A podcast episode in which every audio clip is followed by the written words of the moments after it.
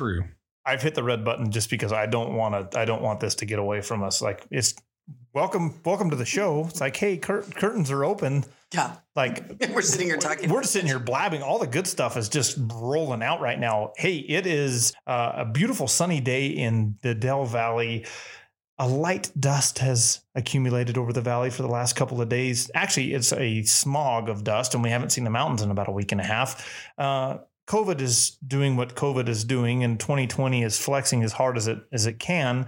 And in the middle of all of this rigmarole crap, we were looking at people that we should bring onto the podcast. And there's somebody that's got a story that's amazing, but at the same time, and I say that about everybody, I'm always like, hey, the next guest is going to be absolutely amazing.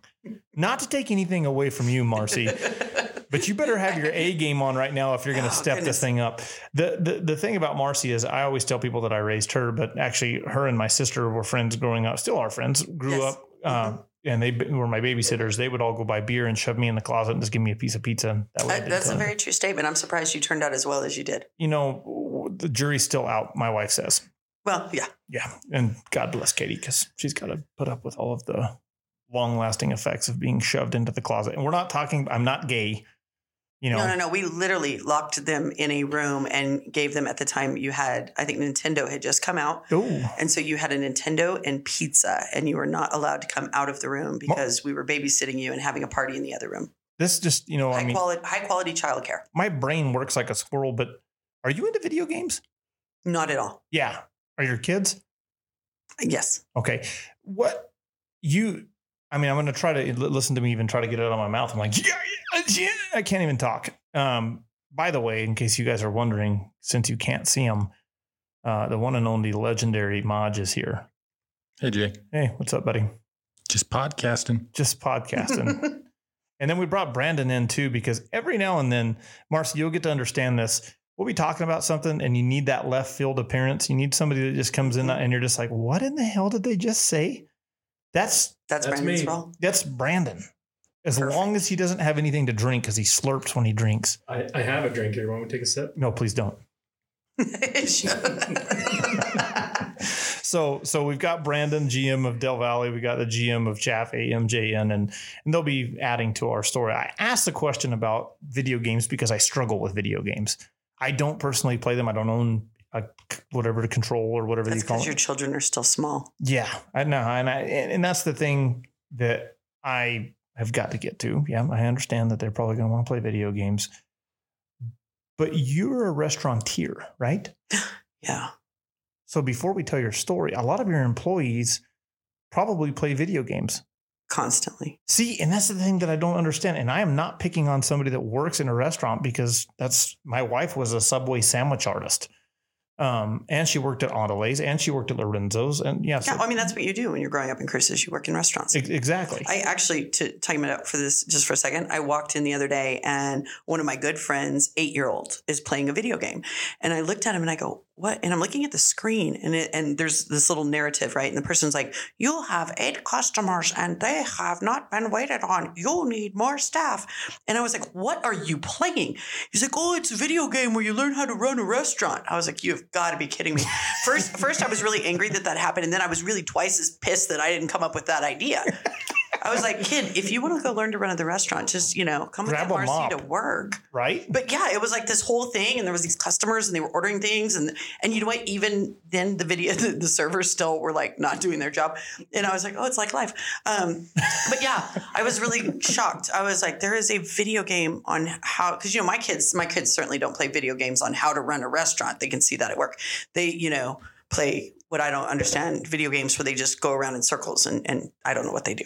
Well, There's no point to it in my mind. it just to me it just seems like it wastes your creativity. Mm-hmm. And that's where I'm I'm not I'm not saying that playing a video game is bad. And there's a lot of people that say it actually increases high end eye hand coordination and it increases your creativity because you want to, you know, as a You know what? I'll say this, and I read this quote the other day. Yes, I agree. It increases your hand-eye coordination. But somebody was talking. I was reading something the other day, and it said, you know, today's children and today's youth have so much stimulus, and they require, you know, every their attention spans eight seconds. There's been, you know, and you know, in marketing, you've had st- tons of studies about this. It's me. But they said the problem is, is that no one's bored anymore, and so no one learns to entertain themselves. They don't learn to think outside the box. They don't learn to pick up a guitar and start strumming and have music because they have nothing else to do. They don't learn to draw because they're not drawing.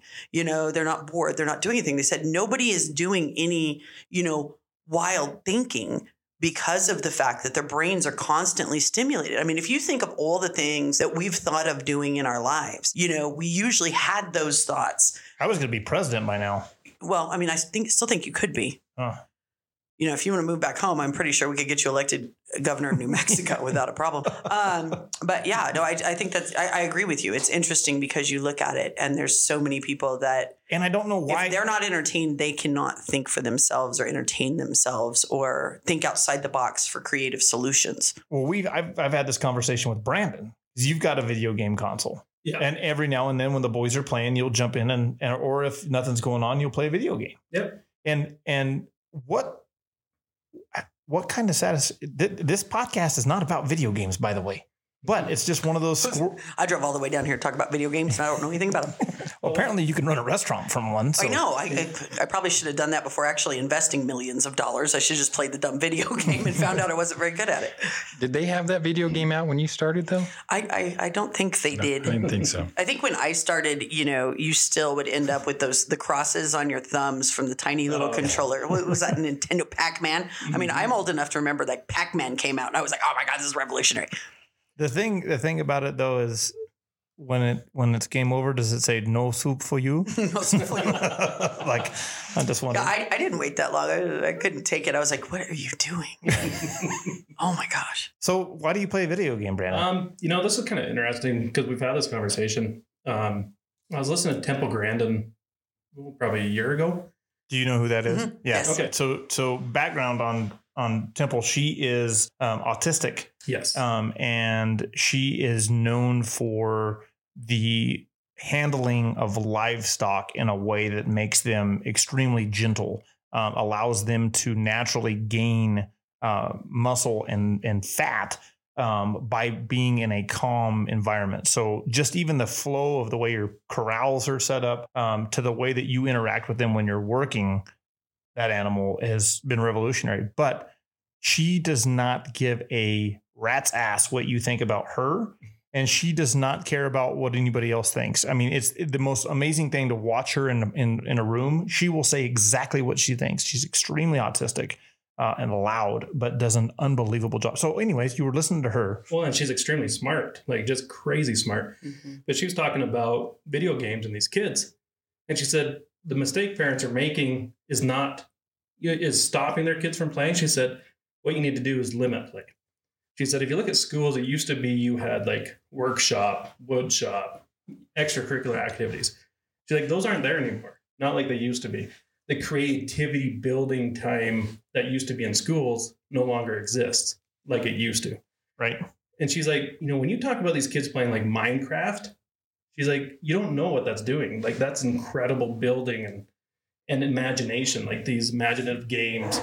Mhm. So her thing was, excuse me, let them play, but limit. And she's like, these kids are solving problems now that we we don't even know exist, that we'll never have to deal with in technology. Well, the, the crazy thing is, Marcy, you said that that people are not bored anymore, and I remember that was the word that you did not use in the Hill House. If you walked in the house and you said that you were bored, Yes. you you you were back outside and you were shoveling. Literally, Mhm. we used to have when we'd use our canals during the summer, all of the river water comes through and it accumulates sand in the bottom of a cement ditch. And so we were constantly having to shovel the sand out of the cement ditch. Me being the dense headed person that I am, I actually enjoyed that kind of work. Like I could spend all afternoon in a ditch shoveling and be happy. But for people like my brother or my sisters, nobody ever said the board game because if that happened, you're going to be in that ditch shoveling sand. Ours was the same. Like you, you were in charge of entertaining yourself. Like we were Yeah. not entertained. You didn't come and say, "I'm, I have nothing to do." Right. Same thing would happen. So you Yeah. spent a lot of time figuring out what you wanted to do and how to do it. Or you just kept your mouth shut. Yeah, or read. I mean, I remember when my mom, we used to get like in summer, we'd get in trouble and we'd have to go to our room and read. I was like, oh, can you please, as an adult, can you please punish me and send me to my room to read for two hours? That would be amazing. Um, but yeah, but you know, Minecraft, we're talking about video games. You know, Minecraft, yes, Minecraft is very, very creative. There's a lot of the other ones that maybe it's just because I'm old and, you know, and I don't get it. You're not old though. I feel like I'm really old. I turned 45 this year, but I think in video game land, I'm like 80. Are you are you single? That's awkward. Where's the cricket button at? I, I am I am in a relationship, but I am not married. Okay, in a relationship but not married. Yes, You look like you're 35. I was going to throw a pitch out there, but I'm not going to do it now. your wife is way hotter than I am. I no, like not me hitting on you, Marty. I didn't think so. I was just checking. Katie, I'm here for you.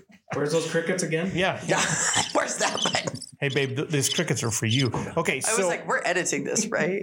So Please tell me that giant producer in the sky is going to edit this. oh no, that's got to go out there. That's we got to make things awkward. That's the way that's the way it works in show business. I'm not in show business.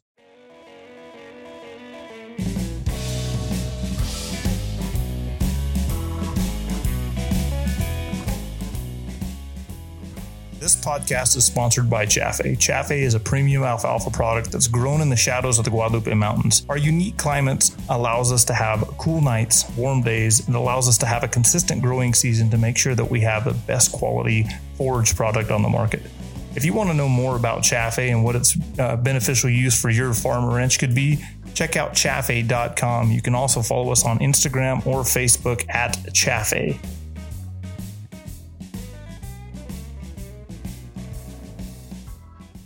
Get me back to the place where you finally decide okay actually get all of us to the place where you're growing up your dad's an auctioneer he has a small small restaurant right Yes. So my father's an auctioneer. At the time, my mother was a stay at home wife, you know, running three kids and all the chaos that we were. And my father decided that he could not find any good barbecue in town. So he would just open his own restaurant, which to a lot of people, and I've realized this in my life, to people who have sat in restaurants, you know, and eaten and had a lot of experience in restaurants, they really feel like they know what they're doing. Um, my my ex husband and I once got into a fight, and this probably led to the end of the marriage on opening a bar. And he told me he's like, "Well, I've sat in a bar my whole life. I know what I'm doing." And I'm like, "And it's completely different." So anyway, my father opens this restaurant and it is losing it was back in the day. So it was losing like 125 to 130 dollars a day which you know this was 80s yeah i would say the 80s late 80s So that's hemorrhaging. 80s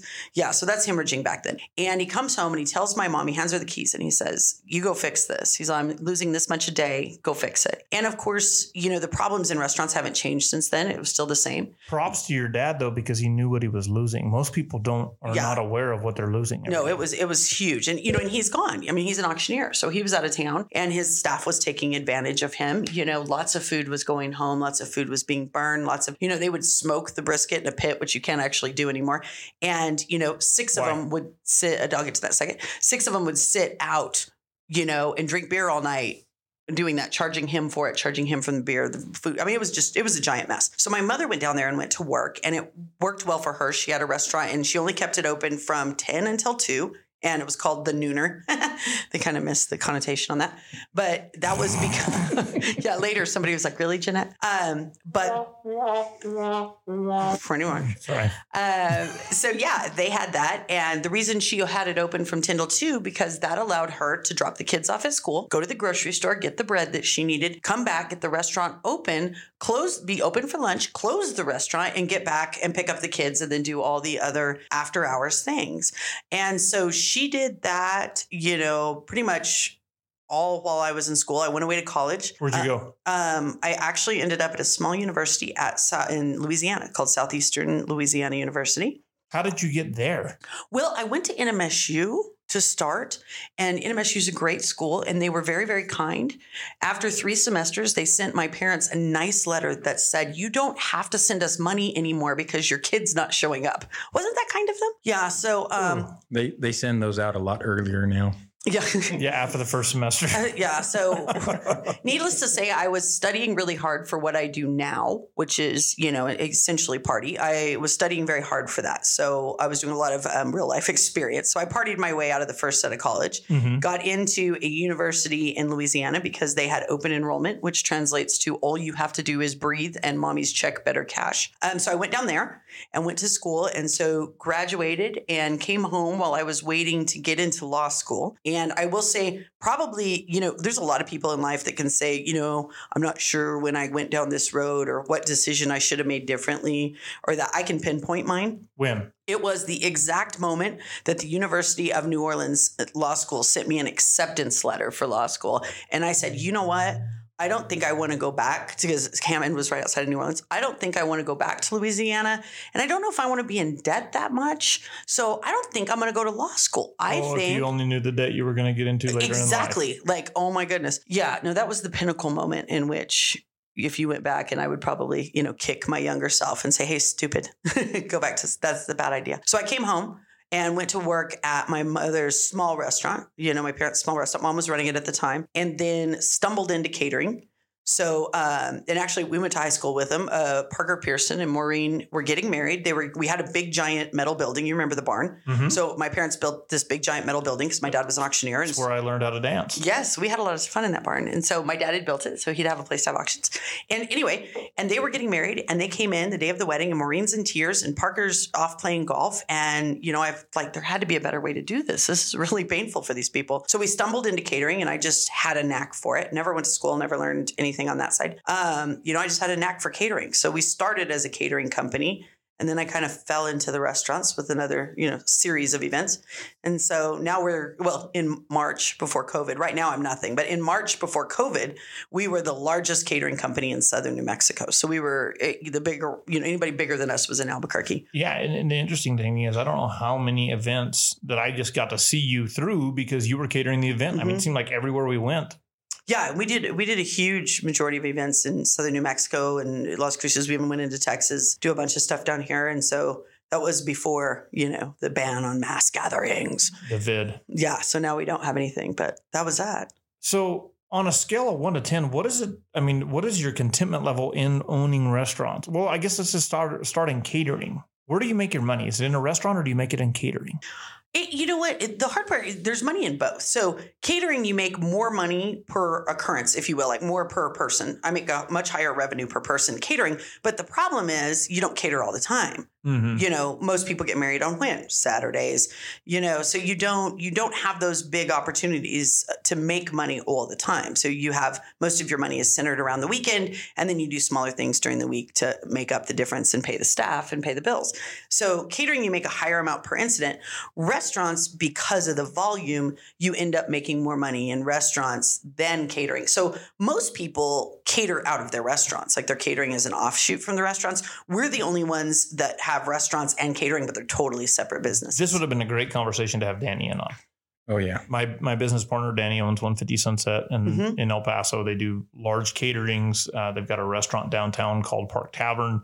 It, it- this would have been destined. The reason that we're in this is not just to talk about the restaurant, though.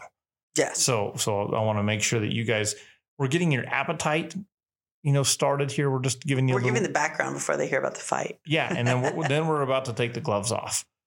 The so the the business the the two restaurants that you do have are the game one and the game two. Yes. So we have two games on either side of town. Let's talk about the demographic of Southern New Mexico, Las Cruces, um, and and what took what what's the menu look like at those two?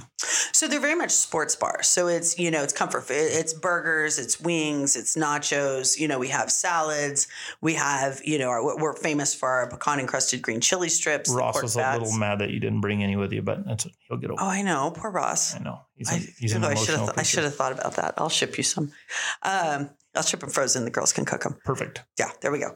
And so we do that type of stuff. We have 52 different draft beers on each, you know, full liquor license. And really the thing that we're known the most for, which when we built it, you know, people were like, wow, you're an idiot. Why are you building patios this big? And now I look pretty smart, um, considering everything that's happened in New Mexico. But we're we're known for our patios. So, Well, and outside, I mean, we've got 350 days of sun, and it's usually pretty enjoyable weather. It's very nice. So yes, we have massive, massive patios. You know, we have entertainment on the weekends, and so it it you know the the culture, which is interesting because when we grew up, even though you know you were a baby when we were babysitting, but we were we were all in the bars at about the same time. When we grew up, people went to bars. yeah, that's you know that's what you Mhm. did. I remember being at you know we had Cowboys at the time. I remember being at Cowboys at five o'clock, and you went from five to eight, and then you went home and you poofed your hair and you put on your really tight pants and you went back at nine and you stayed till 12 oh, till 2 and you know people went to bars and we Mhm. would have never been caught dead in an applebee's or anything like that. And now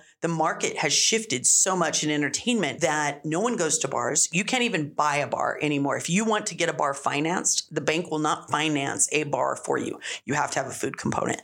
So now everybody instead of going to bars what do they do? Now they come to restaurants that are more entertainment venues that you can sit there. You know, in restaurant land, a lot of people say, well, you know, your table turnover is everything, your table time, your table time, hour and a half, hour and a half.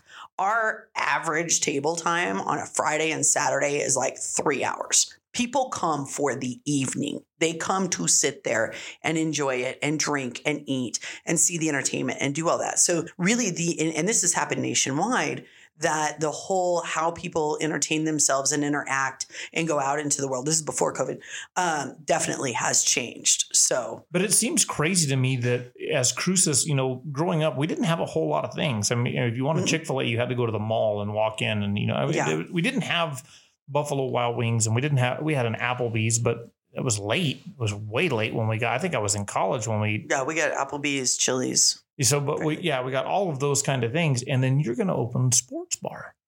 Like Mm-hmm. how how do you compete against an Applebee's or a, a franchise that they are a machine? How they you know this is what you cook, this is how long you cook it, this is what you. How do you compete against a big machine like that? I, I will say the first several years were certainly very scary, and you know everything I've done in my life, I've done it with arrogance and ignorance, and those are those are two very negative words. and talk about the really. location of where the first game was put at, because how many restaurants had that been prior to you owning that property? Yeah, it was six. Yeah, and I just remember that stumbled it, into it- that, it was yeah. in.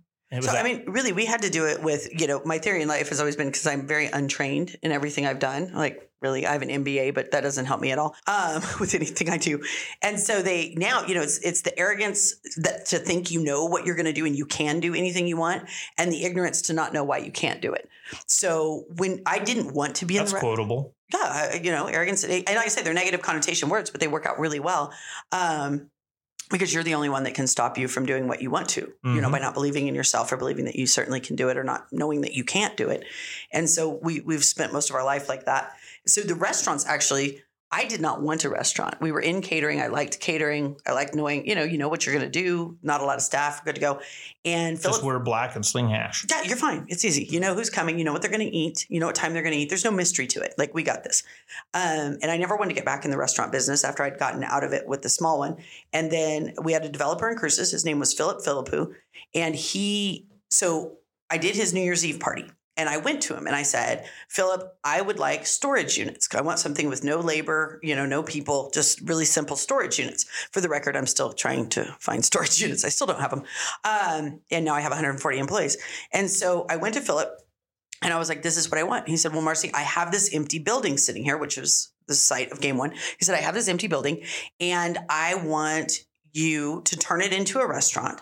We'll be partners in it and then I'll build you storage units. And I, you know, I was like, that's a great idea. I was like, sure, I'll do that. So I go home and I tell my parents, because at the moment, you know, I'm a baby. I can't borrow any money, can't do any of that by myself. He says, you buy the liquor license, I'll pay for the remodeling. Here we go. Okay, which, which is good for you. I mean, to get the liquor license, that's that's gold in New Mexico. Well, it, it is. You know, it, liquor licenses are one of the single, you know, most stable assets in New Mexico. I don't know why people are so scared of them. You know, it's been 300, those things have had a $350,000 value for years and years. So Philip, you know, so I was like, okay, I go home and I tell my dad, this is an important part of the story. I go home and I tell my dad, hey, I'm going to do this. And my father looks at me and he says, you're stupid. He said, you're going to get screwed. And I was like, no, I'm not dad. You don't know anything. I'm so smart.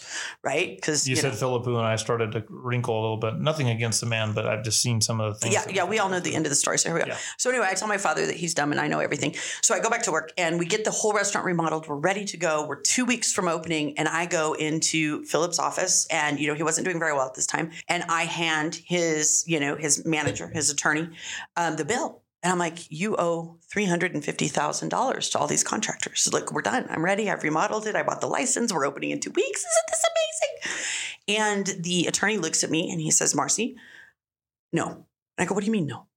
And he said, We're one week from declaring bankruptcy. We don't have any money. And all we have here's an American Express. You can charge $75,000 on that. And that's all we have. And I literally, you know, so 350,000 is owed. I'd already borrowed 350,000 for the liquor license. And we owe, I mean, these are real people we owe. It's not some giant corporation that you can just say, screw it. These, Las these are my Cruces- people. Las Cruces is ninety thousand people, and you know every one. and I know everyone. And these were my guys. Like these were my contractors that came to work for me. And I was like, "You've got to be kidding!" And they said, "No, we warned you, and you wouldn't. You know, we warned you that he didn't have any money." I'm like, "But he said." And they said, "We don't care." And so I went home. This is why the dad part was important. So I went home, and I because again at this point I was too little to borrow my own money. You know, I, I wasn't where I am now.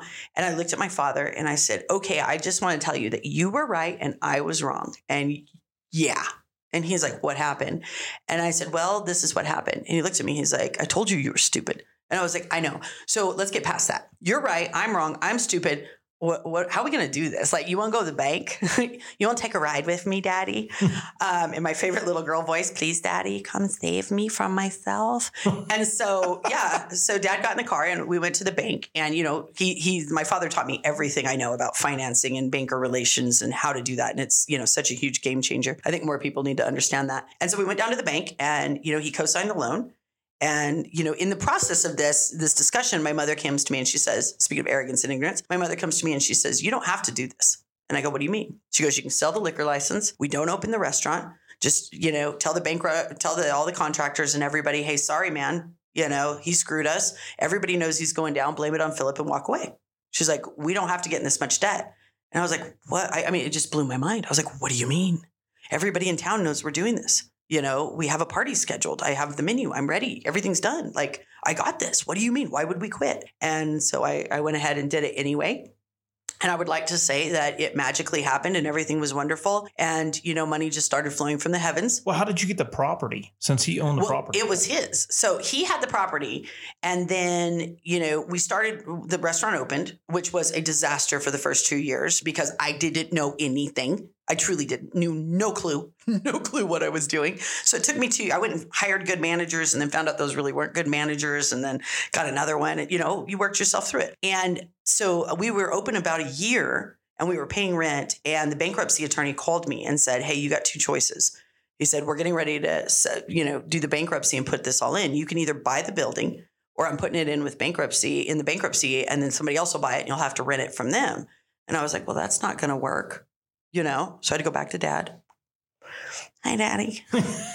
I was going to try to do the voice, but there, I was not getting there. Yeah, hi, daddy. Can, can you come help me, please? So we went and, you know, got an SBA loan and borrowed the money to build the restaurant or to buy the restaurant building itself because, you know, if not, you're just held hostage. hmm You know, just totally hold, held hostage. Because if I was the landlord, I would have come in and said, "Yeah, girl, it's ten thousand a month. Here you go." yeah, you've already got an operating business. Yeah, what are you gonna cow. do? Mhm. So so that was that. And then we did that and you know, and then we went and did some other stuff and failed epically on some other things and learned some lessons and you know, so now we have game one and game two. I, I used to own five at the same time, and I say I've gotten my as I've gotten older, I've gotten my ADD under control. so we're a little more I think manageable. that's why me and you get along so well, is because we both are the uh, the Mhm. cosmic rubber ball in the concrete box. Absolutely. Yeah. Yeah. No, we, we, we, at one point we had opened five companies in five years, all, you know, in all service oriented companies, which, you know, like I say, I have, I have 140 employees right now and it's, you know, it's a lot. So the experience that I have when I go there is good. The food is great. Um, that was you'd open that in my second term of college when I decided that I was going to go back and finish, which I didn't finish. But I Yeah. We opened it in 2008. the the location actually turns out to be quite nice because you have everything in the lower valley that wants to come to Mhm. that spot, and you're right next to the university. So we'd go in to study a little bit or drink beer at you know one o'clock. That- that's what we call afternoon. studying. Yes, and uh, and and so it was. It's it's amazing. The patio is huge. Um, you always have live entertainment and stuff like that going on. So I want to commend you on what you've gotten done Oh, there. thank you. But nothing could prepare any of us for what was going to happen in March of 2020. Yes. And so if if if we go back and talk about the relationship between Jay Hill and Mar- Marcy Dickerson, um, our paths tend to come together from time to time where we've we've done some business together, um, we've hung out and studied together, uh, we've we've our families have been interconnected for a long time. Mhm. Um, the thing about Marcy is not because you're sitting here, you have a sense of tenacity that is unrivaled. Um, because you know how small town America talks Oh yes. and how people, oh, it's the, the end of times and Marcy's finally going to go down and she's not going to make Oh, it. And the next I thing you know. Marcy rolls in and she's just like, I'm opening another restaurant. Check this out. And I'm like, that's, that's the Marcy I know. That's that's that's the drive and the passion and and knowing. I know you've had your days where you didn't want to get out of bed, where you're like, I can't believe this is going on, but you do it. You pick yourself up by the bootstraps and you just kick it Mhm. right in the face. But in all of this that I've known you, you've never you're vocal because you're everywhere. But at the same time, you really I didn't ever feel like you were just taking it to our politicians. I know you've always been involved, No, I hid. but 'Cause- because you you you have to in some regards because if you go out and make a stand and this is what MJ and Brandon you know and and Johnny and all these guys talk about all the time they're like you got to be easy on what you're saying man because there's a lot of people's I hear lives a lot. Yeah. So, but Because you know, there's you know why I hide, right? Or why I did hide before this year. well tell me So here's a fun story. So at one point in my life, I did it earlier. I played politics and I got involved. And hey, guess what? That my father, you know, that really smart guy I haven't listened to yet, came to me and said, "Don't do this. You're stupid. You're going to get burned." And right, what do I say? No, Daddy, I'm smart. I know everything. So I get involved in politics. how did you get involved Well, I have to keep that kind of vague, or else it's going to tell you who screwed me, and I try not to say that part. So I, I tell the story. I let's say some very high political people. I became friends with them. You know, I was involved that way. I, I was personally in a state national where- State. state okay. I was in a personal relationship with some very high level people in the state. Okay. So I thought these people were friends. I found out they weren't friends. Um, the way I found out they weren't friends was when on, and I can tell you the date, July 15th, 2014, 7.30 a.m., the IRS broke down the door to my bar and began one of, you know, I- I will say one of the most harrowing com- things that has ever happened to me. And that was the start of our audit. It was they were investigating me for embezzlement, criminal something else, and you know I'm pretty sure I was like the head of the cartel. I think that was in there too. Um, yeah. So we started. We started, you would be a hell of a cartel leader You know what? You know what my defense was on that? I Hmm. literally told them this. I said, if I was in charge of the cartel, I'd probably be pretty good at it. And I go, and if I could kill people, I could give you a list of about eight humans that are breathing right now that wouldn't be. That was my defense. True statement. I told the IRS. how does that make you two feel over there MJ and Brennan's eyes are as wide as a I don't think I'm on the list, so I'm okay. You're safe, yeah. We just met, so we're cool, right? We're, we're good. We're good. All right. No, that, I- literally, that's what I told. I told the investigating agent that they looked at me funny. Um, so yeah, so we, you know, we survived it. It was 18 months. The first, you, you talk about not wanting to get out of bed. The first six months, I was absolutely immobilized because you can't borrow money. You couldn't do anything. We actually, when this happened, we were two weeks away from signing the final paperwork on game two the first time and you know three weeks away from breaking ground the first time we we talked about this story over a very heavy drink one time and I was Mhm. like oh my god Marcy what are you gonna do so that happened. We ended up getting out of it with, I mean, you know, really, we received a letter from the IRS. Um, it was actually my 40th birthday. I got it. It was pretty crazy. And my $750 an hour criminal tax attorney, who had done nothing in his life but criminal tax law, I sent, I called him and I said, Did you see the letter? And he goes, What letter? And so I send it to him. And he's like, Marcy, in the 30 years I've practiced, I've never seen one of these letters. He said, Let me call DC and make sure this is real. And he called DC and it was real, which is how we know it was definitely political. And so after that, I was very, very quiet. You know, I learned what did the letter say it basically said that so in IRS land, they normally don't ever tell you, okay, you're done. They just let it, you know, let the time run out and that. And it basically said, okay, we're no longer investigating you, but if you do something else, you know, then we might reopen the investigation. But like, there you go. So it was, it was kind of, it was as close to an apology letter as you could get. And it was like, here, my, our bad, bye. So how did that how did that affect your trust in politics? So, you know, at that point, I, I understood that, hey, guess what? My dad was right. It, it's so scary, right? He's 74 and I'm, I'm 45 and I'm just now getting to my dad was right. Um, so I, I stopped doing anything political. Like I wouldn't, you know, I wouldn't give five cents for the person who was running for dog catcher because I was like, no, I don't want to play this game. I went to play this game and, you know, bigger girls than me knocked me on my butt and showed me just how small and insignificant I am. And I learned that lesson very well. So I kept my mouth shut, you know, didn't quite do much. Um, and then, you know, we had we had some interactions with the city, which was very negative in 19, and then 2020 happened. But how do you? I mean, for me, I, I have that cosmic, you know, foot in the mouth. You know, Mhm. we've all known that. But at the same time, like I I am driven by saying what I think is real. And so am I. I know. How hard was it? I mean, uh, not only are you going through this where you're scared that you're going to lose everything that you've invested and worked for, but at the same time, how hard is it for you not to say, you know what, I'm just going to blow the lid on all all this and just let everybody know exactly what's going on? the biggest thing so I, I that story that i just told you i actually did not tell that story um, to anybody um, until the person was out of office because i was very very aware that if i didn't learn my lesson first they would come for me again. So i kept my mouth shut and i did not tell that story. And you know even now it's still pretty vague. Um, but you know there came and i think this was it there came a time and this happened definitely at the beginning of 2020 when finally I was just like, you know what? This is crap.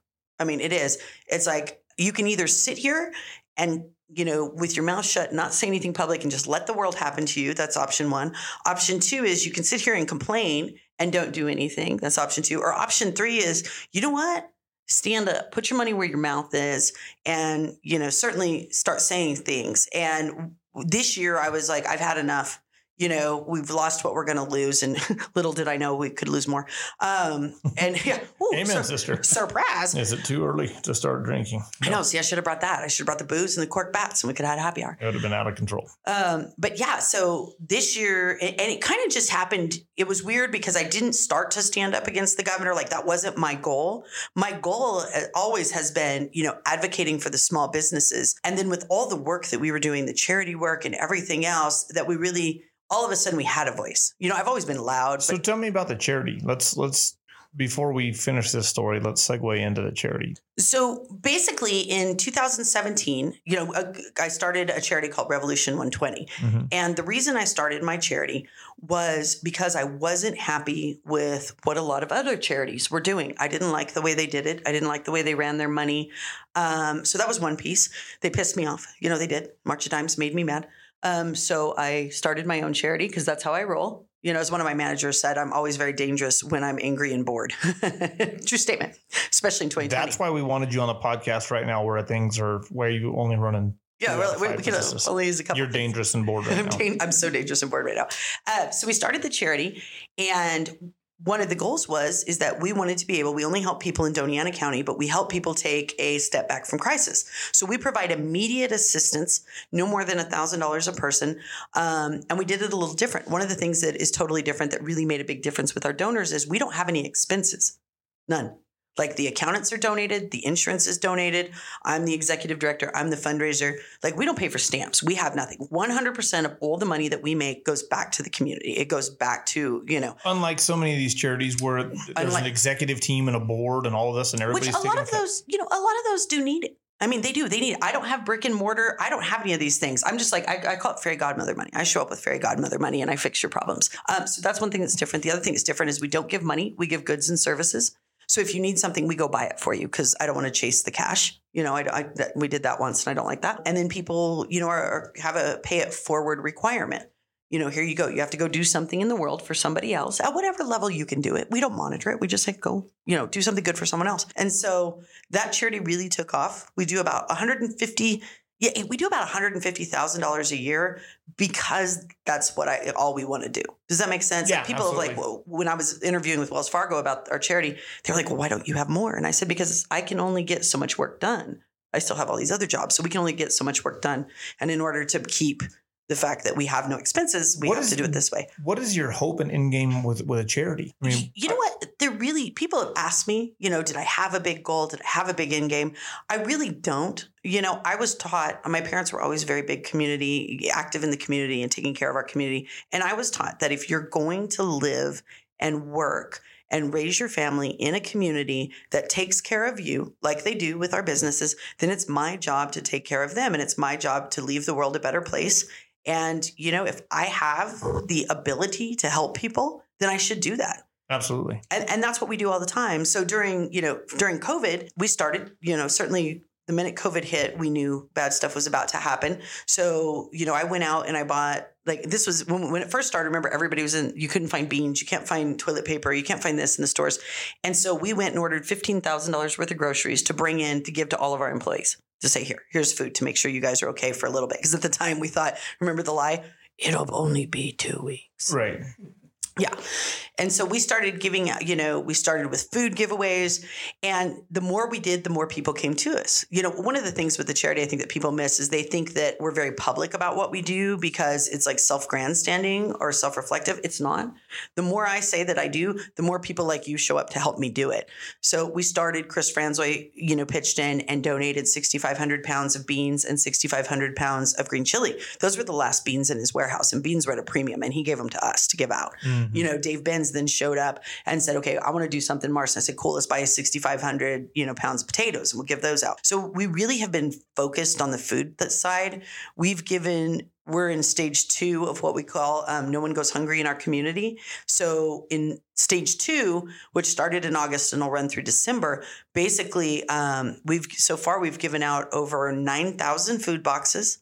We will give out 40,000 free meals, which we do daily, Monday through Friday. There's 400 meals a day for free at either of the game lo- locations. It's 200 per location. Um, so we really have focused on, you know, in, in, in 2020 during COVID, we really focused on, you know, the food and that type of thing. We did masks, we've done sanitizers, we've done all that stuff, but really our focus has been making sure people can eat. Did you ever watch Red Dawn? I have not. Okay, so you have either one of you watched Red Dawn? Oh yeah. Yeah, I think it's been a while. The the the thing that if, if I can paint a picture of the way I view New Mexico right now, remember New Mexico is my original home. That's where I was born and raised, um, and I still love my New Mexico. But right now, every time I go back to the home farm, I feel like I am standing on the other side of a chain link fence with people inside trying to brainwash what is happening inside of my state. Absolutely. And we have gotten to a point as a state that people are eventually sort of coming to the, the brainwashing, where people finally you get beat down to a point where Mhm. you just kind of just, oh, this is the new norm and this is how things are supposed to be. I live in Texas now and I live in the middle of nowhere. The nice thing about that is we haven't. We still, to this day, I mean, it's uh, my freedoms are still in check.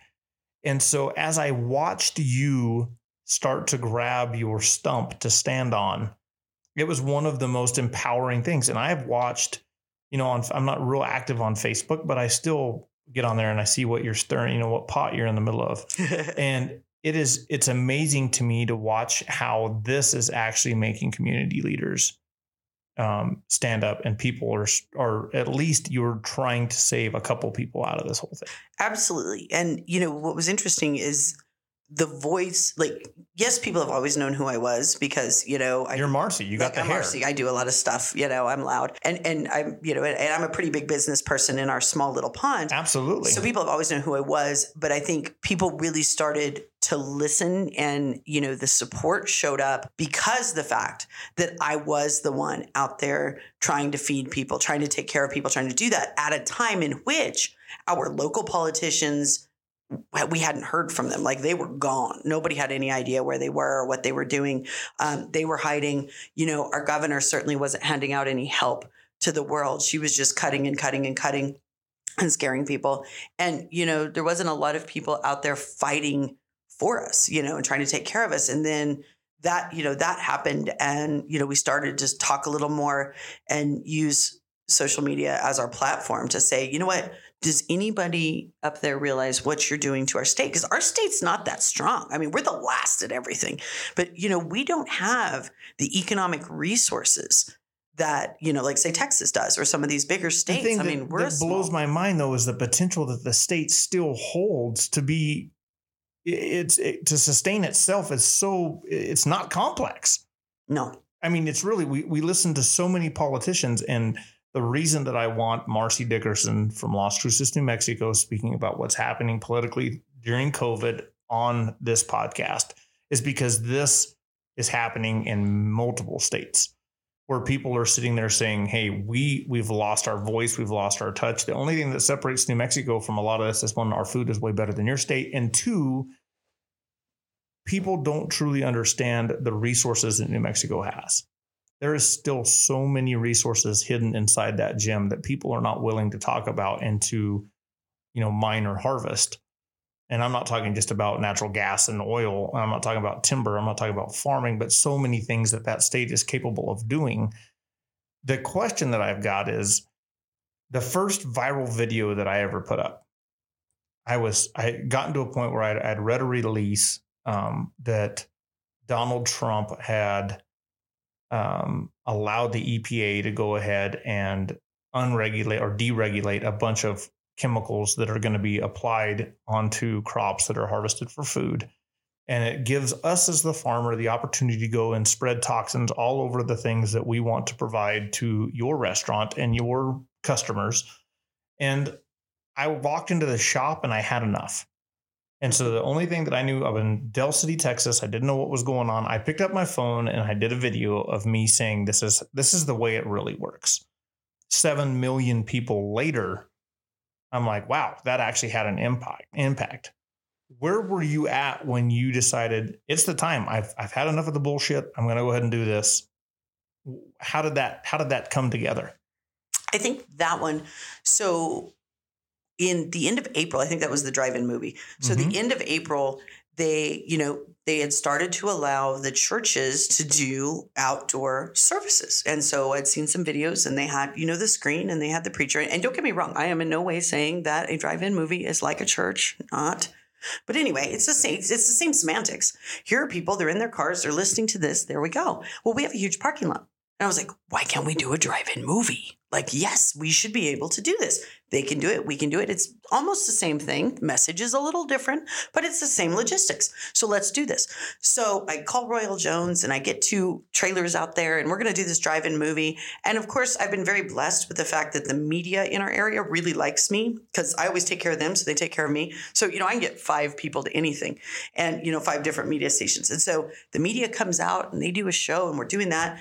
Our drive-in movie sells out in 20 minutes. Like, and they have to call me and interview. We probably could have had it if I was like digitally cool. We probably could have had it sold out in three minutes. So the drive-in movie sells out all weekend. We're set. The media is talking about it because nobody was doing anything. So let's do this. It's fun. It's safe. You're going to stay in your car. We'll deliver food to your window. You know, we had it all. And we did that. And then the police call, the state police call. And they say, you can't. State police. State police. State police call. And they say, hey, um, we heard, I mean, obviously I'm everywhere, right? And they said, we heard that, uh, although I thought I was cool until Jay just said his video got 7 million views. I'm now not that cool anymore. But anyway. You're still way cool. Yeah, I'm like, oh, that was my little movie thing. Um, so, you know, we got, we, I was like, no, this is enough. Like the state police called and they say, you can't do this. I was like, why can't I do it? And they said, well, because you can't. I was like, but okay. And I actually got a phone call from someone from the governor's office. And because I sent up, he said, write a letter and send a request. So I send this request, and this person calls me back. and you now have a pet name at the governor's office. Yeah, I do. I do. and I, so I said that I was about to get it. So I sent this request up, and you know, this first lady calls me, and she was very polite, and she's like, you know, you can't do it. And I said, why can't I do it? You know, I run massive festivals. I mean, I run tequila fest, honey. I can keep people in line. This is not a big deal. So I lay it out because they didn't even ask me how I was going to do it. They just said no. So I lay it out, and then the second person calls me from the governor's office, and I think he's the one that gave me the nickname. And he calls me and is like just yelling at me And I'm all, okay. I'm like, but you know, I'm, I'm not sure you know. What is he saying? He's just like, how dare you try to break the rules? And how dare you do this? And how dare you do that? And I'm like, okay, I'm really sorry. I wasn't trying to break the rules. They could do it over here. I thought I could do it here. You know, it's not like you guys have a 1 800 number for us to call. Mm-hmm. So anyway, we end up with, Well, Bill McCamley's got a 1 800 number for all the labor mm-hmm, issues. mm-hmm, Apparently that worked out real well. mm-hmm. I'm sorry I, I said that name out loud, but that's somebody that I've gone rounds with. Yeah, I, I will actually say this. You know, I, I knew Bill McCamley before he had this job, and he's been very rece- responsive to me, and I'm very thankful for that. So I've got to say that to Bill. But yeah, unemployment was a giant mess. But anyway, so it was after that, and after they told us no, and after they yelled at me, that I was like, you know what? I mean, that was back when I thought the governor would still listen to what the people want and like the voices of New Mexico need to be heard. And so we went then. You know, I got on the news, I got on social media, and I was like, you know what? Our small businesses have to be saved, and this is crap. And that's always been, you know, that's always been it. It's not necessarily about me, it's about the fact that these small businesses and other people like me, they deserve a voice. And so many of them don't have one, or they're scared to use it, or they're worried about it.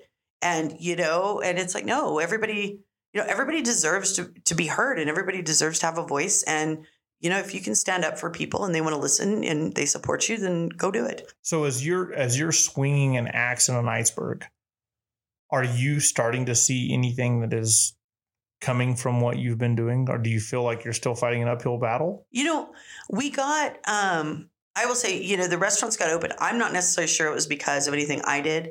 I think, you know, I, Yeah, but I saw a lot of restaurants that linked arms with you. Yes. No, we we had the New Mexico Restaurant Association, you know, led a little protest. It was cute. We did it on I thought it was funny because they asked us to take a picture and all the people that had been protesting all over the state came out of the woodwork, like not to support, but to be against us. They're like, well, you can't protest. You can't protest because you're going to kill people. And it's like, you, I mean, I got into a fight with one of the protest leaders in Cruces because I'm like, you guys have been blocking the streets. You've been linking arms and blocking the streets every Saturday for weeks. Why can't we take a picture? And they're like, well, that's not that's not what this is. we're, we're fighting for rights. And I was like, so am I. I'm fighting for my right. I'm fighting for these other people's right to provide for their families, these people's right to go to work. It blows my mind that people can't see both sides of that.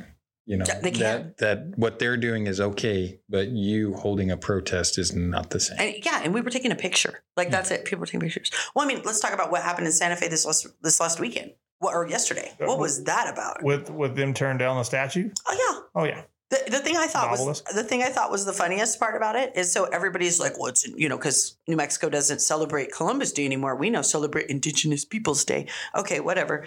But the they went and they tore down the statue. It's been there 150 years. Okay, it's been there longer than New Mexico's been a state. It's not even a statue about Columbus. It's a statue that basically commemorized the Union soldiers who had come to New Mexico for the expansion of America and settle New Mexico. And the reason they were upset is the original inscription, which is 150 years old, said thank you to the Union soldiers or something about the savage Indians that they conquered or did something with. Well, somebody in 1974 went in there with a chisel and took out the word savage. Okay, so we just have a parent, you know, we have an obelisk. That's all this is. And that's what it was for. And those lunatics went up there and tore it down. And my question is, really, where were the police? Because the police are handing out tickets left, right, and center for not wearing a mask in Santa Fe. So where are you? You know, where were they? Because that wasn't, I mean, somebody didn't put a secret bomb in it. You know, that was a big, long mess to get accomplished. And- Absolutely. but, you know, if if we're talking about people's right to protest and and and the double standard that we live in as a business owner as a business owner that has 140 employees mhm, which you're never going to align yourself with all of them or some of them maybe even none of them when it comes to politics religion you know the, the list can go on and on how do you go forward being a business owner and still holding true to what you believe is true Well, I, I think that's the important part. Is I think you have to always be true to what you believe is true. And so the one thing, like in my employees, you know, that I'm very thankful for is my employees have, you know, the ones that are with me have always followed me and they support what I do because my motivation is always to take care of them. And that's the thing that, that you've paid your employees all the way through this. Absolutely. And that's the thing that that that I find admirable, not just one of the only things, but the fact that even though you probably won't vote for the same person that some of them will vote for, they understand that what you fight for is for them. Mhm. And a lot of the people that we see that are so worried about the COVID outbreaks and that we've experienced it through our business that people, you know, feel that things might not be the safest and you're not doing this the right way and that the right way. It's hard for a business owner to stand up to what they truly believe in fear of what other people and their employees might think of them. I think in ours, in the restaurant land, it is less about what the employees think and more about what the customers think. And, you know, we went round and round. My general manager is, you know, as he said, our job is to sell hamburgers and beer and sit quietly and for everybody to like us. And that's, you know, and that's a very true statement. That's why you don't see Texas Roadhouse, Applebee's. You don't see these big boys coming out and making any political statements. Like they're very quiet. Um, and he said, we've got to be careful because we're going to piss off our customers. And I was like, you know what? I get what you're saying and I understand your caution. I said, but we have to fight for somebody. We have to fight for us. We have to fight for these little guys. You know, we have to fight for all these people. And you have to fight for the people that want to come and enjoy the things they're willing to pay for. That's Yes. called freedom. like the customers. And I'll say, you know, we've had people uh, accuse us on social media of the fact we're putting our employees at risk and doing that. We're one of the safest places. Our, our, you know, our sanitization strategy is so much above and beyond what the government requires. It's not even funny. But I'll tell you what. Not one of our employees, I mean, most of our employees came back. I'm sorry, we did have a couple that were like, you know what, my family's very susceptible. And I said, cool, stay home. Yeah. Like it's not a problem. You have a job when you're ready. No big deal. But we had people beating down the door to come to work for us. A, because we took such epic care of our employees during the time that everybody was off. Everybody else was just like, peace out. You're left at home. You have bills. Nobody cares about you.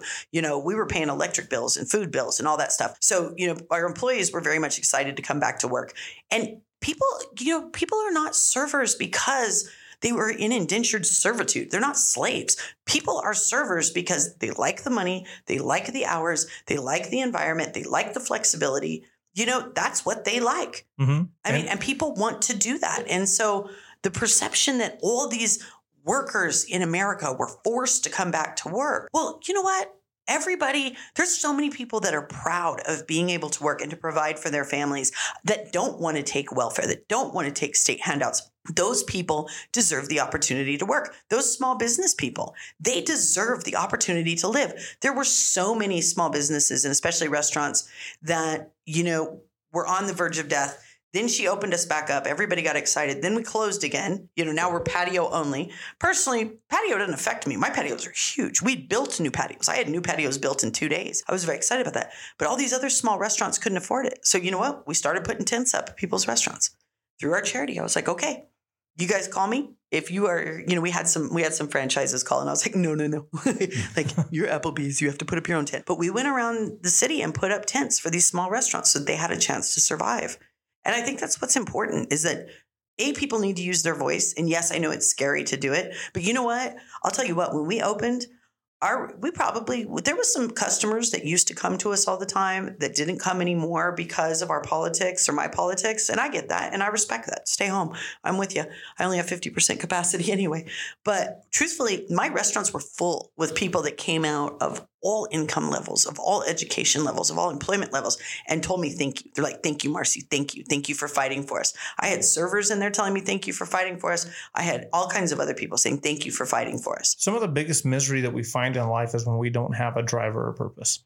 Mhm. And the fact that somebody is forced to be home, yes, the government's going to give you a handout to be able to sit at home, but at the same time, I would still venture to say that a large majority of people out there would feel a lot more uh, sense of purpose in being able to go out and provide for their family on their own. And for, Absolutely. for for a, a business owner to be able to say, you know what, we're going to go ahead and block the system in the most respectful way that we can, but at the same time that we're going to stand for our freedoms. What advice do you have for a restaurant? What do you have advice for a small business that's in a town that's shut down? We, we often listen to the what's going on across the mountain here in Carlsbad. There's a pizza inn, Yeah, they got nailed. and they they said the hell with you. Mhm. We're opening. will. Come on, you know we're just you, you want a pizza? We're going to be open. I mean, state police have showed up now. It's gotten to the point where the the sheriff in that county is actually having his guys go eat there. And you see, I don't know if they're currently. So you know more about this because you're on the side. The rumor mill has it over there that they one of one of the two. There were two or three that all opened at the same time and were like, "Screw you, we're opening." And one of them, like they are they are not open anymore. Like they put the kibosh. They pulled all the permits. They pulled all those things. And one of the things that I told people, and I think people had a misunderstanding, I said we never broke one rule. We didn't. We lived by her rules. Whatever her rules were, we did not break one of them. I was very outspoken against them, but I didn't break one of them. And the reason why people ask me, why didn't you just open? And I said, well, here's a couple of reasons. First, I have two liquor licenses. Each of those liquor licenses worth three hundred and fifty thousand dollars, and she can jerk it anytime she wants. Mhm. You know, I have a nickname, so you know she knows who I am. Oh yeah. You know, she can jerk that anytime she wants. So the other thing is the health department permit. If the environmental department pulls our permit to operate, guess what? Something happened. I can open anyway and be like, screw you, I'm going to do this. I'm my own man. But my insurance doesn't cover anything because I'm operating without a permit. You know, if I sell one beer without that license, I'm bootlegging. Once I'm boot, once I start bootlegging, then they put us in federal. You know, then they put us in court. Once we have a felony, you can't own liquor licenses anymore.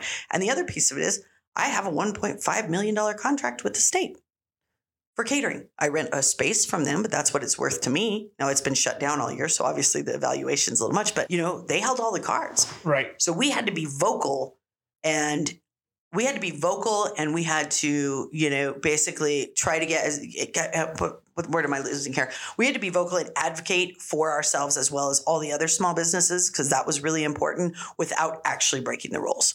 And So that was hard. at the same time, how do you get? How do you foresee yourself fitting into a plan to change the way the rules are written? I think so. The first thing that we did after all this started, right? Then it became election time. And I will say, you know, at- this was the point in which I got over my being scared of politics. And it may turn, my father may be right again, and it may turn around and bite me in the butt, depending on what happens to this election. But we got very involved. We got very involved in politics. People, people, a lot of people thought that I was doing all this because I wanted to run for office. I do not really want to run for office. That's not what I want. Um, but we got very involved. We put in, you know, a lot of money. We raised a lot of money.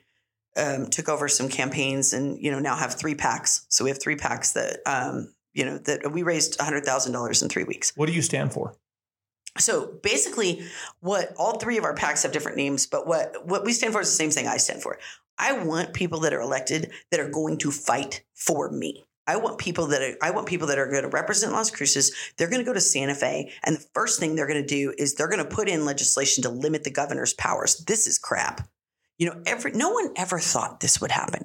No one ever knew. You know, her emergency powers, which I say in quotation, were put in to only last like 14 days. It's like for a terrorist attack. Mhm. That's what they're supposed to do. Nobody thought this would take seven months. You know, she's not talking to anybody up there. She dismissed the legislature. We have no public um, allowed in the legislature coming up in January. It's ridiculous.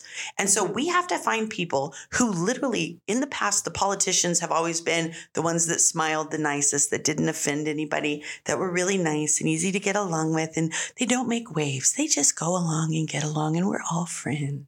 Isn't that nice? Now we need to find people who can grab their balls, get up there, and stand up and fight and say, you know what? I'm not going to take this anymore from you. You will not threaten us. I will advocate for what the people in my community need. So, if I'm understanding politics correctly, a politician is supposed to serve the will of the people. Absolutely. The will of the people has been muffled by the politician.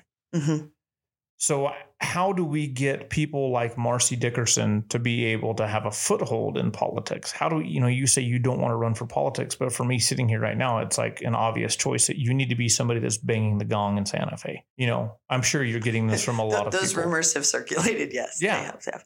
You know, the hardest. It, it, it, But here's here's a Mhm. question. So let's let's let's put it into perspective. If you were running for public office, what do you do when your constituents are sitting there saying we need to be closed? I think so. Here's my thought.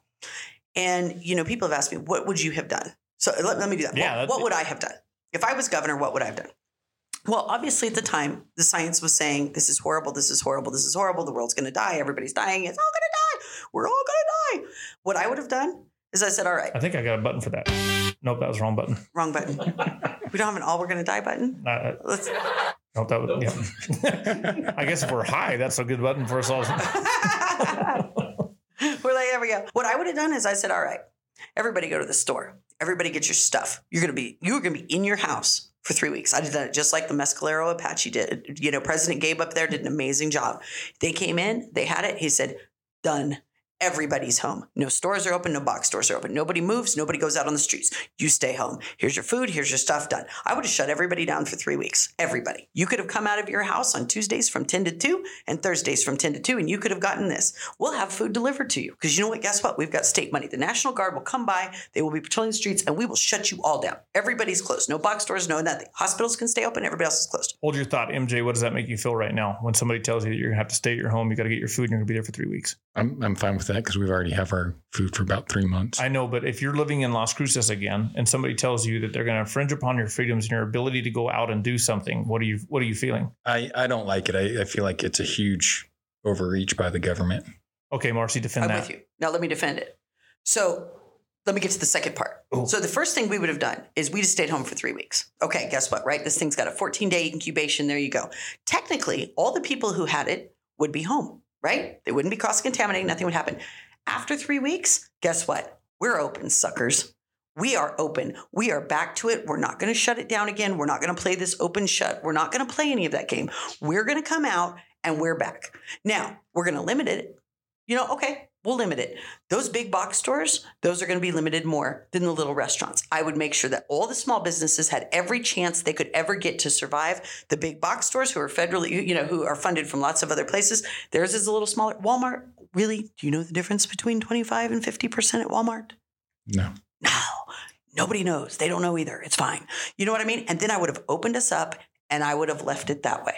Now, So, ideally, so the, the problem with the whole thing though is is if we're looking at what actually happened is the backbone is what every politician like listen to Joe Biden listen to, to Donald Trump right now the backbone of our society is small business small business is what's the mm-hmm. economic driver and the first thing that we crippled was small, Small business. business. we left every box store and every large chain open and allowed people to mm-hmm. yeah oh we're six feet apart but somebody's you know scratching their butt and looking at tomatoes at the same time we're just licking the bags. that's all we're doing Yeah, no, it was crap. So so now you've in, you've opened us back up. We've we've had three weeks off. We've we've been home for three weeks. You you've opened us back up. What about what about the farms? What about the ranches? That's What about the Well, and that's a big piece of it. So everybody, so the box stores are going to be severely limited, right? I get that there's certain things that maybe now in Cruces we're fine. We everything that the big box stores have, the little stores you know can find. So we're okay. But let's just say you know we'll go for okay. So the box stores are severely limited. All the other small businesses are open. All of them. Now we talk about farmers. Guess what? We've only had three weeks. Do you know what I mean? Now, I'm sure there's some crop issues and things there, but we've got all these funds coming to us. The other thing that I would have done, like you saw, remember the, the Navajo Nation got shut down? And it was epic. The first thing I would have done is gone to every one of these farmers who has product, produce in the fields, who's not moving. How many farmers like seriously took a hit because the restaurants were working? The dairy industry was dumping millions and millions and millions of gallons of milk because the schools weren't buying it's our biggest customer too. right?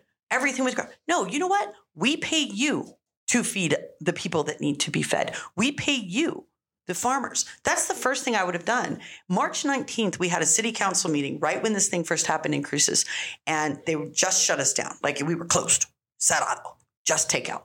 And I went to the city council of Las Cruces and I said, here's what you do to save your restaurants.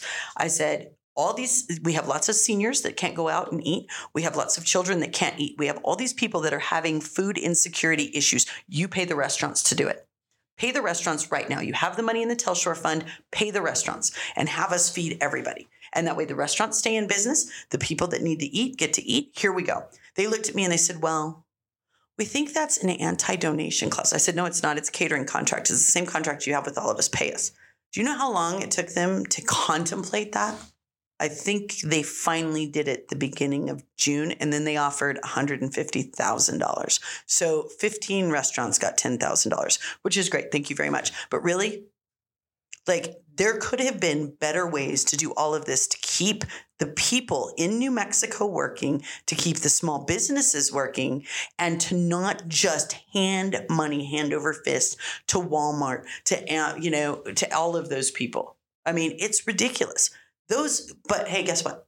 Guess who's a bigger political organization? The big box stores. Yeah, absolutely. That's whose money was there. But yeah, I mean, they're missing the point. You know, if we had to shut it down, and truthfully, I wouldn't have shut us down. I really wouldn't want to shut us down at all. But at the time, the science was doom and gloom. The world was going to die. I mean, my mother, who now doesn't even care, she wears her mask, but she really doesn't care. Like at one point when they were shutting us down, the kids would walk in the house and my mother would Lysol them in the face. you know, we were. We're blind now, but I, I know. That's what my son's like, Grandma, Grandma. I got this weird twitch, but Yeah, they've they've huffed a lot of Lysol this time. But you know what I mean? Every the science wasn't there. Everybody was so scared and they were so worried. So if that's what was going to happen, then you know what? Cut it and then let us all out and let it done. This back and forth, like right now, the whole world's living in New Mexico on this. What's she gonna say on Thursday? no, I know it's it, everybody that'll watch on social media is like, oh gosh, here we go again. What's what's Thursday Pre- going to look like? President? Snow is her nickname. In my patio, I have an anti-snow sign for her. Oh, Yeah, President Snow's her nickname. But yeah, it's like what's you know, so we can't even plan. We can't do anything. Nobody knows. They don't know whether to buy water and toilet paper, go to work. Nobody knows. why don't It's why don't crap. you run for office? It's been contemplated. You, you know what? To be honest with you, here's here, I'm not sure I could raise the amount of money. I think I'm a little bit like Trump in the fact that you know Trump's a loudmouth. He is. I mean, Mhm. Trump is a loudmouth. He is loud. He's spoke. I mean, he, he's a CEO. You know what I mean? He runs businesses, and not everybody appreciates Trump's particular style of doing it. And I think I'm a little bit like him in the fact that, you know, I was raised in bars. I was raised, I mean, I came up as a young female in a predominantly male environment, which caused me, you know, my language is colorful, my attitudes are colorful. And I'm kind of like, I am who I am. And if you don't like it, don't come in the door. I'm cool. Yeah, no, and Uh, I think I think that's what we lack is that backbone. And I agree with you. I think, you know, there's so many, and the politicians that, you know, we're backing and funding and helping with, it, it's really a piece. And they're all women.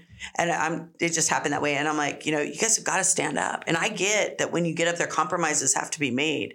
But you know what? Hopefully, hopefully, the voters will turn out in New Mexico in November. They will take a predominantly historically Democratic state and turn it red and send that message to the governor that, you know what, we're not happy and we're coming for you next. Because she's still there. I mean, if Biden wins, there's a chance she might go to DC because that's what she's been, you know, that's what she's interviewing for. Mm-hmm. There's a chance. There's other rumors things will happen. But if Trump wins, we've still got this governor for two more years, Yep. you know, and with the way that it's going right now, you know, I mean, it's How do you get- business. How do you So get, many people want to move. So, and that's the thing is like I I I don't know how many conversations I've had where people are like, okay, you, you've preached it long enough, like it's time for you to run for office. How do we get people like yourself, like me? Uh, that there's a handful that I know that I talk to on a day to day basis that would be unbelievable politicians because they they do have the backbone and they're willing to say what they think. But yeah, they they inhaled when they were in college or they you know they Exactly. Or, or the fundraising. I think so. We have a plan. that was the next thing is how do you get the money behind somebody like that so here's one of the things we're doing, you know, in Cruces. And after November, we are starting on the city election. And we have people that are going to run because uh, Cruces, the Cruces city politics makes the governor look like you know very conservative. Yeah. I mean, our our people are so extreme liberal. It is insane, and it's killing our community. You know it. Where where are you now? Oh, that's right, Dell Valley, uh, Dell Valley's, Texas, Mhm. Dell City. I, that's what happens when I read the shirt. I, although I think they're going to rename the town pretty soon. But anyway, Jay Hilltown. No No, no I'm just- I'm no just no no. Uh, but yeah, you know, you, you moved to Texas to do this. And I think a big piece of this is it wasn't directly in defiance of where we were as a state but i have understood the liberties of texas and i understand that Yes. that being a texan now the the opportunities that i have and the support that i feel from this state are twice that of where i grew up my grandfather was freaking lieutenant governor of new mexico for crying out loud Mhm. I mean, as far as connecting yourself into that state, I should have been one of the persons that was able to work my way through the food chain quickly. yeah, Mm-mm. no, because well, and that's because the, the I got the right button. Okay. There you go. We found it. That's also because historically, our state, our state has only been this extreme liberal for like the last 15 to 20 years. Yeah. So somebody had a very good point the other day. They were talking about the progressives, right? Because that's what we call the extreme liberals these days, the progressives. Well, the progressives, everybody likes progress. Progress is a happy word. That's a positive word. We support progress. That's why they named themselves the progressives. They really are the extremist left. Yeah. And now our state has been taken over by the extremist left. And so suddenly we have, you know, We have twice as many business regulations as they do in Arizona or Texas, like Mhm. twice as many. I think we have like 167,000 on the books or something. You know, we have that much. We have high taxes. We have one of the highest minimum wages, you know, in, in And increasing. and increasing, you know, every time they sneeze. And it's just ridiculous because you look at it and you say, no, New Mexico will never move forward until we get some people that understand business in there, until we get people that are willing to stand up and cut the red tape and stop the socialist programs and stop the BS. And people have to understand if there are no jobs, nothing else matters. Absolutely. If there are no businesses, there are no jobs. If you can't see the difference in that drive from Las Cruces, New Mexico to El Paso, Texas, the second Mm-hmm. that you hit the state line, the world changes. Absolutely. And my favorite is El Paso, Texas has a $7.50 minimum wage. And Las Cruces in New Mexico now have a $10.50 minimum wage. Well, guess what? Every job, every company that we in Las Cruces have gone after, or in MVEDA, we have a little group that just goes after businesses. Every business that Yeah, I've, I've been a part of MVEDA. They they They they, helped us. to get us. They helped us get going. But at the same time, as we look through the tape of what we have to do, I'm like, oh my gosh, there's no way that they can actually do enough to help bolster No, local they can't. business. They can't. can't. Their hands are tied behind their back. Mhm. They do a great job, but they don't have any support. No, and their hands are tied behind their back. And you know what? Texas gives better deals. They have, you know, lower minimum wage, lower cost of goods, the whole thing. So people move. So we've got to take New Mexico and turn New Mexico into what I call, we can say business friendly, but really we have to turn New Mexico into, it sounds bad, a business wet dream. We do. We need all those other people in the world that are looking for a place to move their company to see what can we do for you? How are you? Because our quality of life is low, our schools are low. People aren't going to bring their employees to that. Mm-mm. All the wives in the world, you know, are not going to want to come. They're going to be like, "What is this?" I know you guys did a Two, good job. 250 people in town. It's not the, the the strongest school district in the world, but at the same time, the quality of education that the kids can get here versus what they have to do if they go up into Otero County is drastic. Oh yeah. absolutely drastic. I was thinking if I still lived in Las Cruces and I still had, and if I had my two children, Katie's like, I think we'd probably homeschool. You know, everybody's like, oh, well, you're just, you're not, you know, your your kids are not going to get the same, blah blah blah. And I'm like, they're going to get a quality education and actually be able to how to read and count by the Mhm. time they get into middle school. Whereas we're sitting what fiftieth, Yeah. 49th in education. hmm We we were gonna go private school, Yeah, at least look at it, but it still wasn't a great option Absolutely. as far as education goes. Well, and right now the only difference is private schools are in. I mean, they're in school. So we are. So here, here's here's my very favorite. You the know, governor's office is calling me right now. I don't doubt that. Really, Yeah. that's funny. Hmm. Are we on live? No. Oh, I'm all. listening to you through your Listening, iPhone. yeah, through the phone. That's really awkward. Trust me, they do. I'm not even. Hey, remember the one who was under investigation by the feds? Yeah, they totally listen to your phone. Someday when we're totally off microphone, I'll tell you what we used to do because it was really fun. Anyway, back to my governor thing. So all the public schools are shut down, right? All the schools are shut down because we cannot have children. We cannot have children in the classrooms. It's too risky. But if you run a private school, guess what? Well, now you're a business. So now you educate kids for business so you can run a business. So your kids can go to school because it's a business. Like, are you kidding me? That's the number one thing that has really pissed me off through this whole thing is that it's not the same. You know, I, I, I literally I was okay with the governor's mandates and her stuff and shutting it down. And I get it. Maybe I'm, you know, maybe okay, whatever.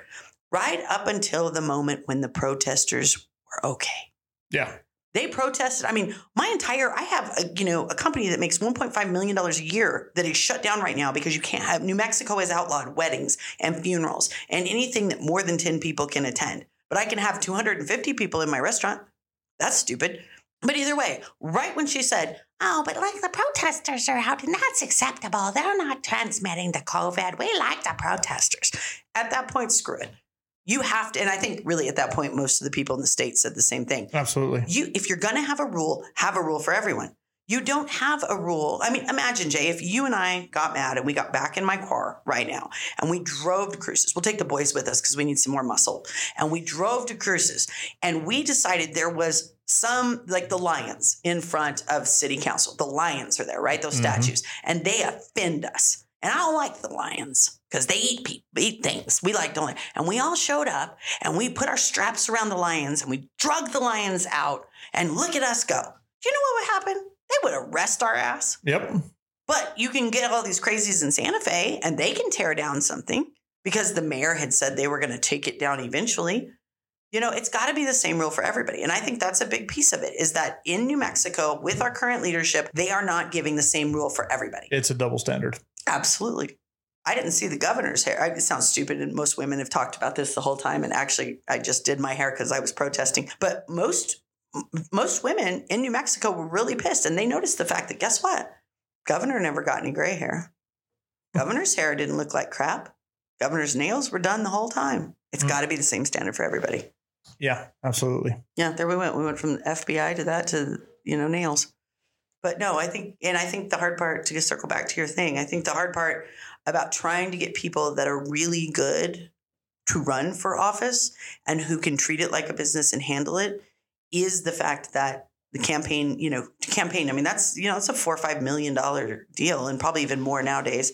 You know, the campaign find to get money is hard. You, I mean, you're on the road for a year and a half, and most of us, you know, who run businesses, we have to work Yeah.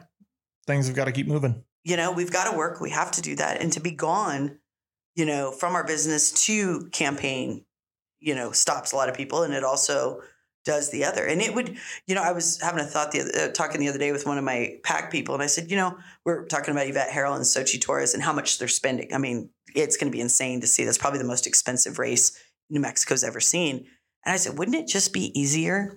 And before I I don't think you have a lot of liberals that listen to this, but let's just say Yeah, we do. before everybody gets crazy, I'm it's a hypothetical situation.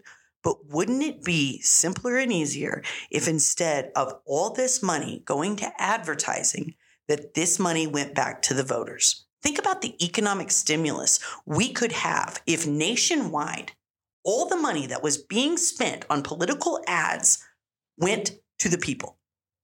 Now, somebody said, well, is that buying votes? I said, not really, because everybody's doing it. But think about it. Think about the amount, like what's Trump spending like nine million a week on Facebook.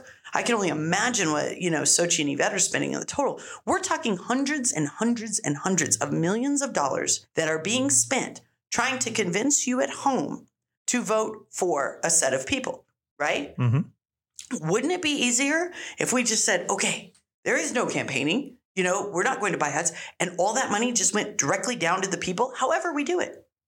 I mean, there's some logistical things. Yes, it's buying votes, but if everybody's buying votes, who cares? That's where Canada's got it right. Because you can't start campaigning till I think it's about six months, about six months before elections. Where the US, you're campaigning years. hmm It's crazy. Where, where Canada, it's just six months. Does Canada have like caps on how much they can spend? Uh, yeah, they don't have like the super PACs like you guys have here. And so ethics commissions looks into advertising and stuff with the parties. So it's a little more, it's a quick election run. It's very quick. And, and it's nice because you're not bombarded for two years with Mhm. campaigning. hmm Well, you hear it so much here that you quit paying attention. So you're probably less educated as a voter here than you are in Canada if you only have a short window to look at it, unless you're actively going out and researching each candidate. Yeah. But how many people actively research their candidates? How many people truly understand the people that are in the offices that have been elected by them because they walked in and all they did is hit a button?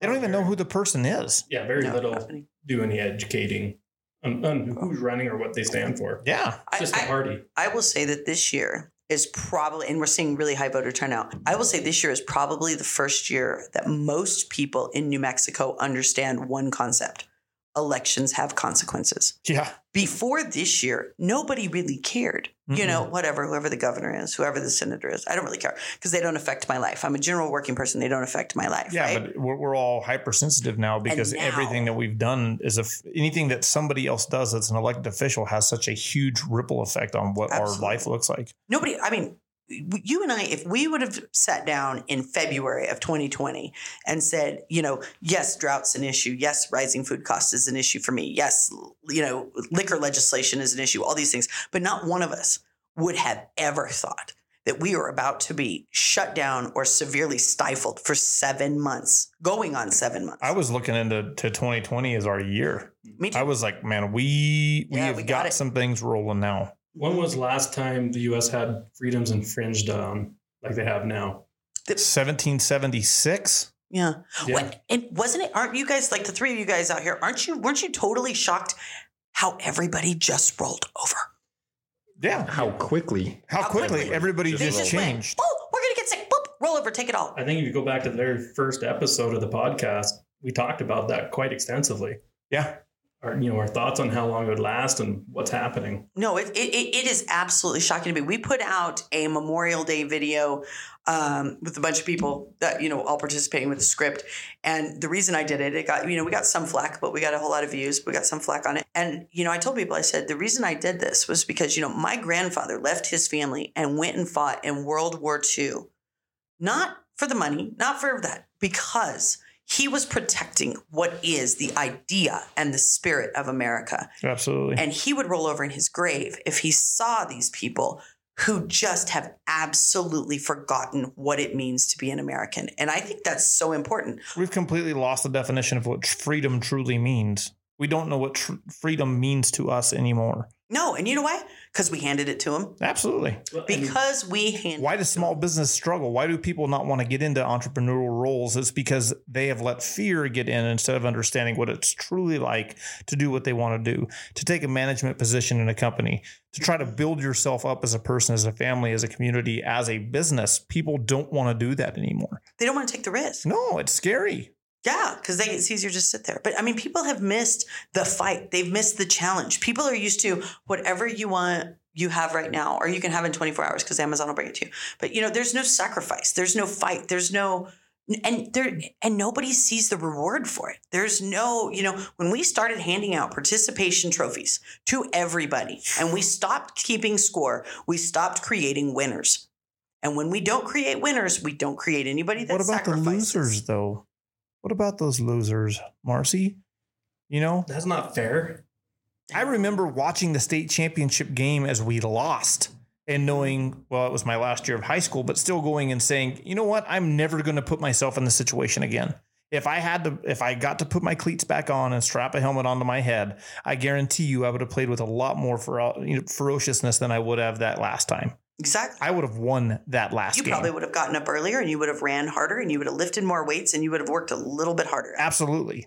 Why? Bosses, How do you how do you build a farm from 10 acres to what we're doing today? It's not because we sit here and we have good ideas and good thoughts. It's because we get up every morning and we put our boots on and we do what we do best. I've learned more and I have failed epically. I'll tell you, I'm the first person to tell you, I have failed epically on multiple fronts. And you know what? I have learned more from my failures. One person, so my midlife crisis bar that I opened was called M5 because it was my fifth, you know, the fifth thing I'd done. And it was M5 and it was fabulous. And Yeah. it was it, it was wonderful. We had a great time. The inside was beautiful. It was not in a great location. Lots of good cocktails. It was really good cocktails. I learned a very, very valuable lesson. You know what it was? Never be your own best customer when you own a bar. Hmm. yeah, that was it. So I learned a lot of lessons. So M5 closed. You know, it closed during our IRS incidents.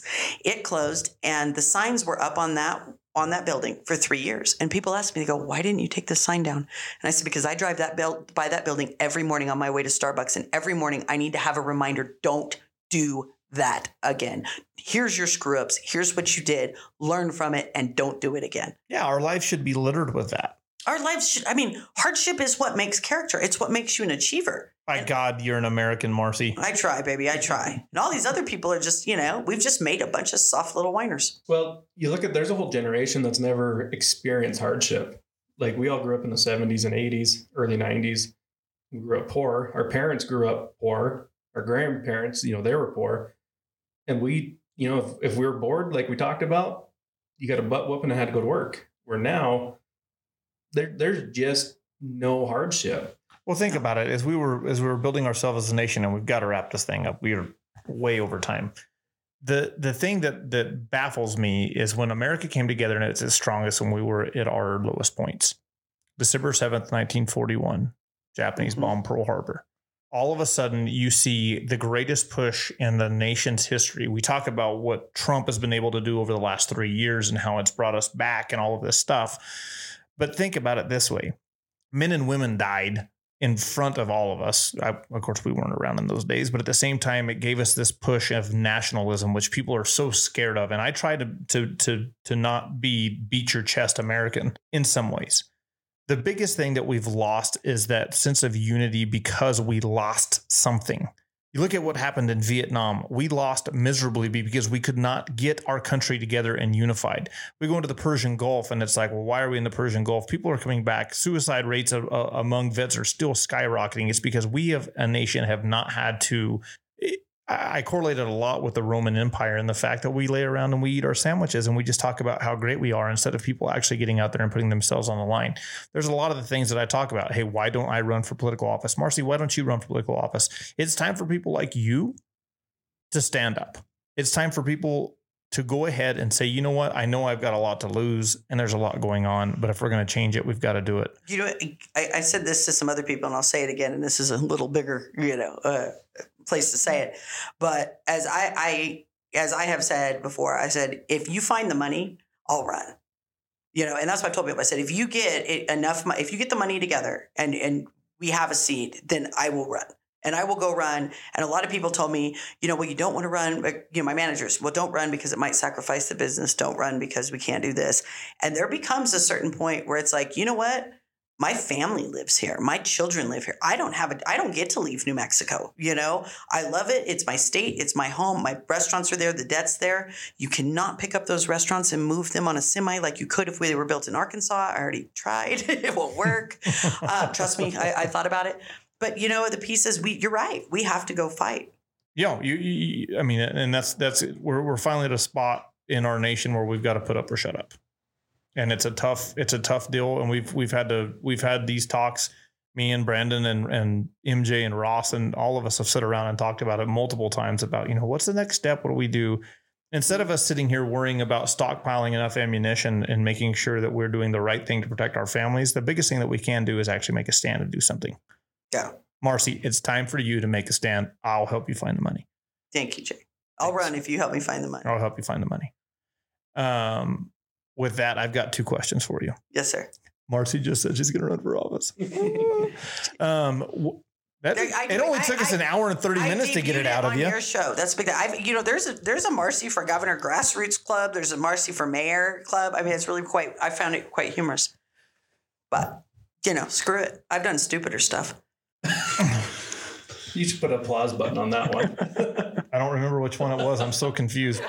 No, was no that was a gosh dang it. wait, wait, I'm gonna buy you a labeler maker. I know, please do. I'm colorblind too, and where's, they're all color coded. I was like, "Where's Katie? We need a label maker." I know.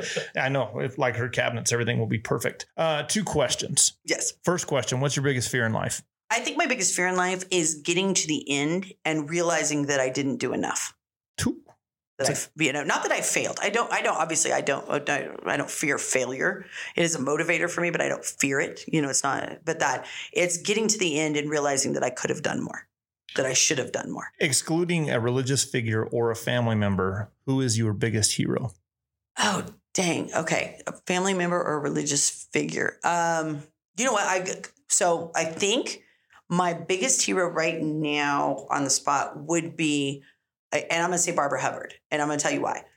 So, for those people that don't know, Barbara Hubbard is a legendary legend in the concert promotion legend and all that. The reason, like, I'm gonna, there's actually a couple of them: Barbara Hubbard, Wanda Bowman, these women, and the reason why is these women were brought up in a time where the women stayed home. The women, you know, took care of their families. If they worked, they were teachers. They didn't do much. The husbands were dominant. The husbands made the decisions. They did that. And these women, you know, Barbara Hubbard ends up being a legendary concert promoter in the time. Huge concerts. Like massive, massive. Yeah. You know, Garth Brooks only came to Las Cruces because Barbara Hubbard called him. Absolutely. And he owed her a favor, you know, and he loves her, Mother Hubbard. And, but these women did it and they didn't do it running around, burning their bras, screaming for equality, saying, you have to be nice to me because I'm a woman. They just stood up and did it. You know, Barbara Hubbard was an instructor at the university and she started the programs and she started doing the concerts and she just did it. You know, she didn't ask her husband for permission. She didn't, uh, you know, she didn't apologize. She didn't do anything. And she didn't run around screaming that she deserved the opportunity because she was a female. She just did it. Wanda Bowman did the same thing. Wanda Bowman, and both of these women are still alive. They're still doing it. So they are still very much my heroes. You know, I have people ask me all the time and they say, well, how is it as a woman? You know, as a woman, how was it? You know what? I, I came up in a male dominated industry and I've never felt that I didn't get something because I was female. you know what? I worked harder than everybody else. I got the same rewards because I worked hard as I would have. And that's why those women are my heroes because they didn't ask for special treatment. They just saw it, they saw they were good at it, and they hustled it every single day. And they're still hustling it. Barbara Hubbard is 94 years old. And I had a meeting with her yesterday about her next big plan and what she's going to do and what's this and that. You know, like she's, I mean, she's still going, you Oh, know, yeah. and she says, I'm not done yet. And I was like, absolutely not. You Mar- know, Marcy Dickerson, you have put a voice out there today. well, thank you. You've just laid it laid it laid it thick, and that's exactly what this world needs more of. Well, thank you for inviting. As a lifelong friend, thank you for coming all the way out here, spending a little bit of time with us. Well, I'm looking to. forward to watching on Facebook as you start to uh, announce your your candidacy.